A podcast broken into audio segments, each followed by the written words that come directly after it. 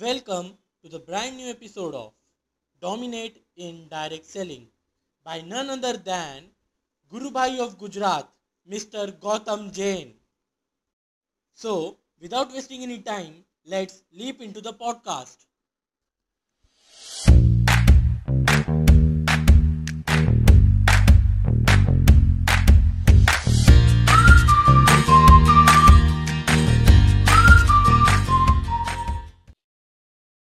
आपके ज़िंदगी का कोई मिशन है?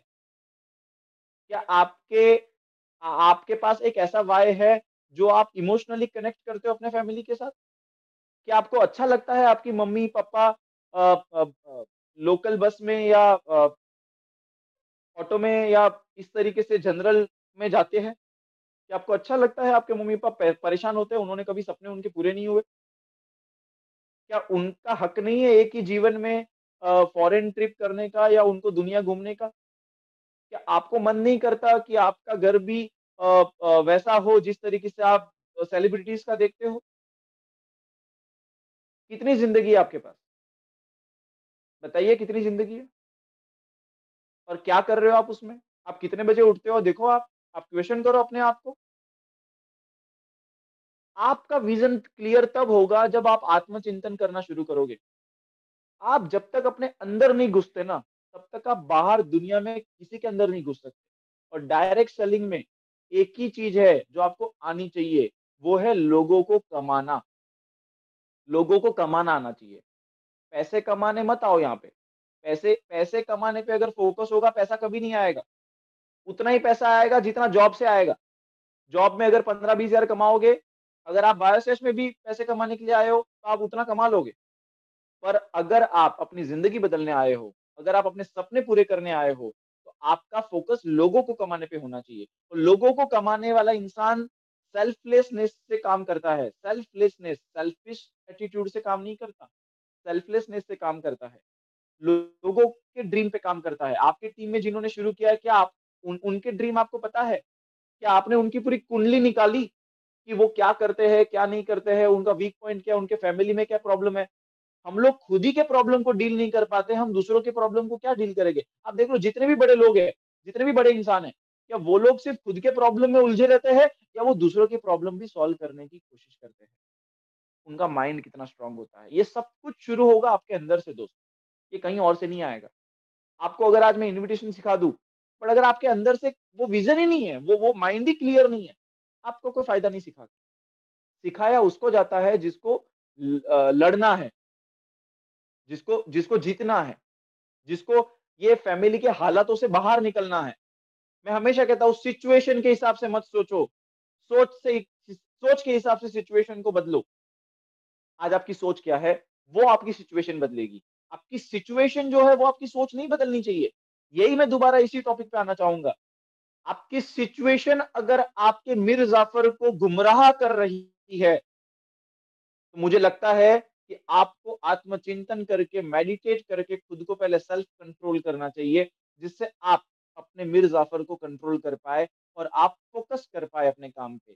जैसे एक छोटा सा सिक्का आपके आँखों के सामने अगर आ जाता है मिर जाफ़र की तरह, वो पूरे सूरज की रोशनी को रोकने की ताकत रखता है आपके लिए, पूरे सूरज की रोशनी को, जबकि छोटा सा सिक्का और सूरज में कोई कंपैरिजन नहीं है। सूरज हज़ारों, लाखों, करोड़ों गुना बड़ा है उस छोटे से सिक्के से। बट फिर भी वो आपके आँखों के सामने आता है तो सूरज की रोशनी को खत्म करता है, बंद कर देता है, अंधेरा छा देता है। और वो छोटा सा सिक्का जो है ना, वो प्रॉब्लम है आपकी। वो प्रॉब्लम्स है। वो प्रॉब्लम को अगर आप हटाओगे ना, आपको सामने विजन दिखेगा, आपको बड़ा दिखेगा। जैसे एक स्टोरी में हमेशा शेयर करता हूँ कि आप खड़े हो और आपके सामने तीन खली खड़े हैं। तो तीन खली अगर आपको मारने आए हैं, ध्यान से सुनिएगा जो उन्होंने नहीं सुनी है। आप खड़े हो और आपके सामने तीन खली खड़े हैं। खली आप जानते हो? बॉक्सिंग चैंपियन ग्रेट खली, जिनकी हाइट बॉडी देखी होगी आपने। नहीं देखी है तो गूगल पे देखिए, जाके सर्च करिए। तीन खली खड़े हैं और वो आपको मारने आए हैं। आप और मैं क्या करेंगे? मुझे लगता है भाग जाएँगे। बेवकूफ़ी होगी उसके सामने लड़ाई लड़ना। क्योंकि वो तीन खड़े हैं, एक खड़ा होता तब भी चलो सोचता। अब सिचुएशन सेम है और आपकी मम्मी पीछे खड़ी है और वो तीनों खली आपको मारने नहीं आए, आपकी मम्मी को मारने आए हैं, अब आप क्या करोगे? क्या भाग जाओगे? नहीं भागोगे। ना आप भागोगे, ना मैं भागूँगा। जबकि ये पता है कि अगर मैं वहाँ पे लड़ाई लड़ूँगा तो मैं मरूँगा। बट चलेगा! बट चलेगा! मैं मार के मरूँगा बट मैं भागूँगा नहीं कम से कम, क्योंकि मेरी माँ पीछे खड़ी है और वो मेरी माँ को मारने आया है और मेरी मेरी जो माँ है वो बहुत ही ज़्यादा इमोशनली कनेक्टेड स्ट्रॉन्ग रीजन है मेरा उस खली के सामने लड़ाई लड़ने का। और यही एक रीजन होता है, जब आपके पास इमोशनली कनेक्टेड रीजन आ जाता है ना काम करने का सामने तूफ़ान क्यों नहीं होगा आपके सामने? आप चीर फाड़ के आगे निकल जाओगे और आपको पता भी नहीं चलेगा आप कब आगे निकल गए, कब वहाँ पहुँच गए और लोग आपको फॉलो करना शुरू कर देंगे। पहाड़ क्यों नहीं होगा? चट्टान को चीर के फाड़ के निकल जाओगे। आपने स्टोरी सुनी है। सभी स्टोरी सुनी है बट स्टोरी को अप्लाई कब, कहा, कैसे करना, ये हमें नहीं पता है। हम अपने माइंड को मैनेज नहीं कर पाते हैं, इस वजह से हम टाइम को मैनेज नहीं कर पाते हैं। जिस दिन आप अपने माइंड को मैनेज कर लोगे टाइम तो ऐसे ही मैनेज हो जाएगा प्रायोरिटी ऐसे ही सेट हो जाएगी, अपने मिर जाफ़र को कंट्रोल में रखोगे, आप बड़े बनने से आपको कोई नहीं रोक सकता। क्यों इधर उधर के लोगों को एंटर करने देते हो, अपने दिमाग में और उसको चुराने देते हो? आपको खुद भी यकीन नहीं है क्या? आप क्या कर रहे हो? अगर आज की डेट में थॉमस एडिसन को यकीन नहीं होता कि वो जो कर रहा है, वो सही कर रहा है और वो लोगों की सुन लेता तो मेरे भाई हम लोग अंधेरे में बैठे होते हैं यहाँ पे। हम लोग क्या कर रहे होते हैं यहाँ पे बताइए? हर व्यक्ति ने इतिहास ऐसे नहीं रचा। हर व्यक्ति ने इतिहास तब रचा जब उसके सर पे जुनून सवार हुआ। क्रांतिकारी जब आपके विचार हो जाएँगे ना, इतिहास बनाना मुश्किल नहीं है दोस्त। बहुत आसान है। आप थोड़ा बड़ा सोचना शुरू करो सबसे पहले। बड़ी सोच के साथ बड़ी चीज़ें की जाती है। जिसका दिल बड़ा होता है, वो बड़ा इंसान बनता है। क्योंकि हम लोग है ना, बहुत छोटी छोटी चीज़ों पे रिएक्ट करते हैं। जैसे मम्मी ने डांट दिया, पापा ने डांट दिया तो हम लोग अपना कंट्रोल खोल देते हैं। मेरा आज का सेशन इसी टॉपिक पे है। आप अपना कंट्रोल मत खो। आप अपने मीर जाफ़र को मत खो। आप अपने आप को मेंटेन करो। कैसे करोगे जैसे मम्मी ने डांट दिया, आपने रिएक्ट कर दिया। जैसे घर में कुछ चिड़चाड़ हो गई, भाई और बहन के साथ कुछ ऐसा हमने हमने ऐसा कर दिया। दस गेस्ट को आपने मीटिंग दिखा दी, दसों ने मना कर दिया। अब आपका मूड कैसा होगा? एक दिन में अगर दस गेस्ट को मीटिंग दी गई आपने और आपको दसों ने मना कर दिया, आपका मूड अच्छा होगा या परेशान हो जाओगे आप? मैं तो कहता हूँ इसमें मज़ा लेना चाहिए आपको। ये बार बार नहीं होता है, क्योंकि ये ये ना कहानी लिखने वाली बात है। जैसे मेरे को 108 ने मना किया ना तो मेरी कहानी लिखी गई। अगर मैं उसमें टेंशन में, डिप्रेशन में चला जाता तो कैसे होता काम? मैंने उसको एंटरटेनमेंट की तरह लिया। अच्छा लोगों का मना करना तो कॉमन है, इसमें क्या बड़ी बात है? 108 ही ने तो किया है पॉपुलेशन तो 130 करोड़ की है। चलो बहुत टाइम है अभी?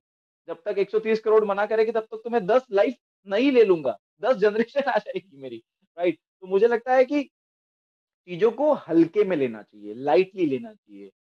इस दुनिया की नब्बे परसेंट प्रॉब्लम एक फॉर्मूला देता हूँ मैं आज आपको। आपकी सभी प्रॉब्लम खत्म हो जाएगी एक सेकंड में। इस दुनिया की नब्बे परसेंट प्रॉब्लम इग्नोर करके सॉल्व हो जाती है। क्या करके? इग्नोर करके। और टेन परसेंट प्रॉब्लम होता है, उसी को एंटरटेन करना होता है। पर हम क्या करते हैं? उल्टा करते उल्टा। नब्बे परसेंट प्रॉब्लम को लेके बैठे रहते हैं। पूरे दुनिया का पहाड़ सर पे लेके बैठे रहते हैं। कहाँ से उठोगे आप? और टेन परसेंट प्रॉब्लम को इग्नोर करते हो, जो कि इग्नोर करने जैसी होती नहीं है। नब्बे परसेंट प्रॉब्लम इग्नोर करके सॉल्व होती है। जैसे पापा ने डांट दिया। तो आपको रिएक्ट करना ज़रूरी है क्या? आपके पापा है वो। आपके अप्लाई ने डांट दिया। क्या? आपके अप्लाई ने डांट। क्या कर रहे हो? काम नहीं कर रहे हो? फ़ोन नहीं उठा रहे हो? मीटिंग में अटेंड नहीं कर रहे हो? नहीं करना है तो बता दो ग्रुप से रिमूव कर देता हूँ। ऐसा गंदा वाला डांट दिया। ठीक है? कभी कभी हर इंसान है यार। इंसान आपकी अपलाइन भी तो इंसान है। डांट सकती है। मैं बता इसको कैसे लेता हूँ? जबकि मेरी अपलाइन ने मुझे कभी नहीं डांटा क्योंकि मैंने ऐसा कोई काम ही नहीं किया राइट अच्छा बच्चा बन के रहा। तो आ, अगर आपकी अपलाइन ने आपको डांटा आप जब कहते हो ना कि मेरी अपलाइन ने मुझे डांटा तो मैं आपको बताना चाहूँगा, वो मेरी का कोई मतलब है कि नहीं है? आपने अपने बातों में ही बता दिया कि क्या कनेक्शन है आपकी अपलाइन के साथ। किसकी अपलाइन ने डाटा? मेरी अपलाइन ने डाटा। तो मेरी का कोई मतलब है? इमोशनल कनेक्शन है फीलिंग है। किसके पापा ने डाटा? मेरे पापा ने डाटा। किसी और के पापा ने तो नहीं डाटा ना? तब परेशान हो ना? मेरे पापा ने डांटा, मेरी मम्मी ने डांटा, मेरे दोस्त ने डांटा। दुनिया में अगर आपको कोई डांट रहा है ना, वही आपका शुभ चिंतक है। ध्यान रखना मेरी बात।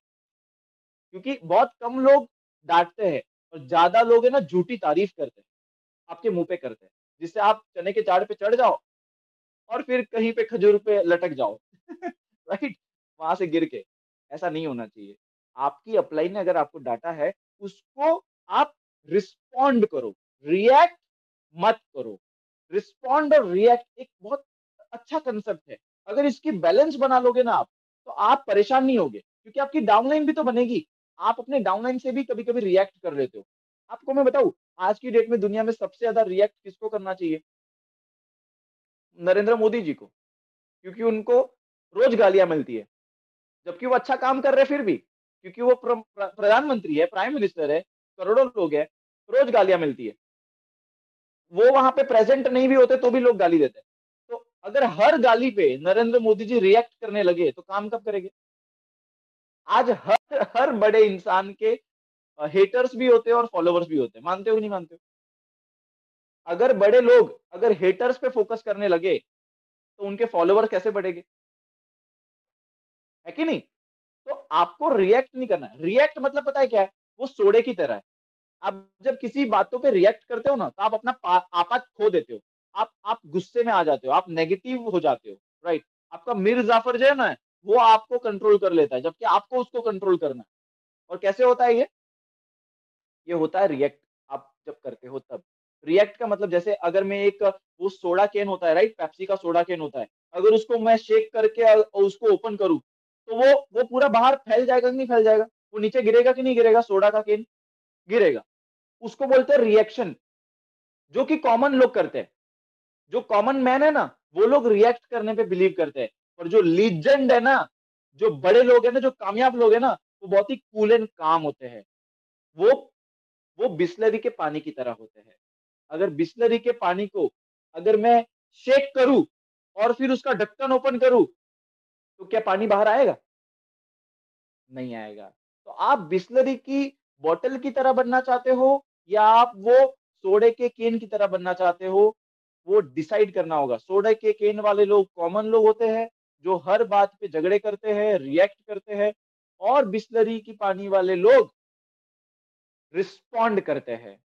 कूल एंड काम, वो अपने काम पे फोकस करते हैं, उनको दुनिया में क्या चल रहा है, उनको कोई चीज़ से कोई फ़र्क नहीं पड़ता है, वो बस अपना काम करते हैं, उनको पूरा विश्वास होता है कि वो जो काम कर रहे हैं वहाँ से मेरा काम बड़ा बनेगा ही बनेगा और वहाँ से मैं तरक्की करूँगा ही करूँगा। और ये जो तरीका होता है, उससे आप कभी डिस्टर्ब नहीं होते हो अपने लाइफ में। और ये ये सारी चीज़ें बिलीफ से आती है। और बिलीफ आपको पता है, एक और छोटी सी बात मैं कहना चाहूँगा। एक रोप वे करके एक स्टोरी है, जो मैंने आप में से कई लोगों को बताई थी बट ये स्टोरी आपको भी मैं बताना चाहूँगा। रोप वॉक रोप वॉक एक मूवी भी है right the walk man something like that जो अमेरिका के ट्विन टावर पे रोप लगा के उस पे वो रोप वॉक करता है, राइट?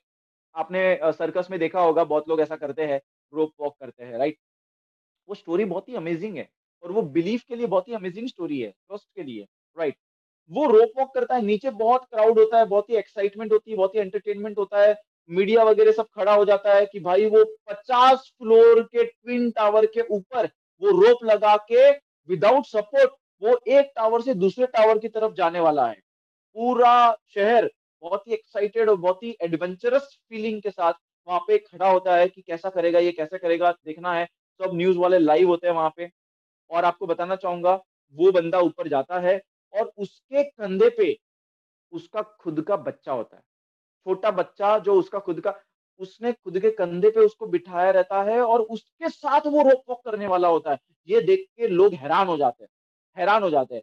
बड़ी बात ये नहीं है कि उसका बच्चे को उसने बिठाया है। बड़ी बात ये है कि उसके बच्चे को उसके पापा पे कितना ट्रस्ट होगा। सोच के देखिए कि जब उसके पापा ने उसको बिठाया, वो बैठ गया। वो भी पचास फ्लोर ऊपर रोप वॉक पे। और वो एक एक टावर से दूसरे टावर की तरफ़ पैदल चल के वहाँ पे दूसरे टावर पे पहुँच जाता है। अब सभी लोग परेशान, हैरान कि ऐसे कैसे किया, क्या किया? मीडिया वाले ताली बजा रहे ऑडियंस ताली बजा रही है, ज़बरदस्त, बहुत बढ़िया, क्या बात है, क्या बात है? वंस मोर वंस मोर इस तरीके से। और मीडिया वाले कहते हैं कि, सर आपने कैसे किया ये? इतना ट्रस्ट कैसे? आपका, आपके बेटे का भी रिस्क आपने लिया, आपके बेटे की भी जान जोखिम में डाली आपने?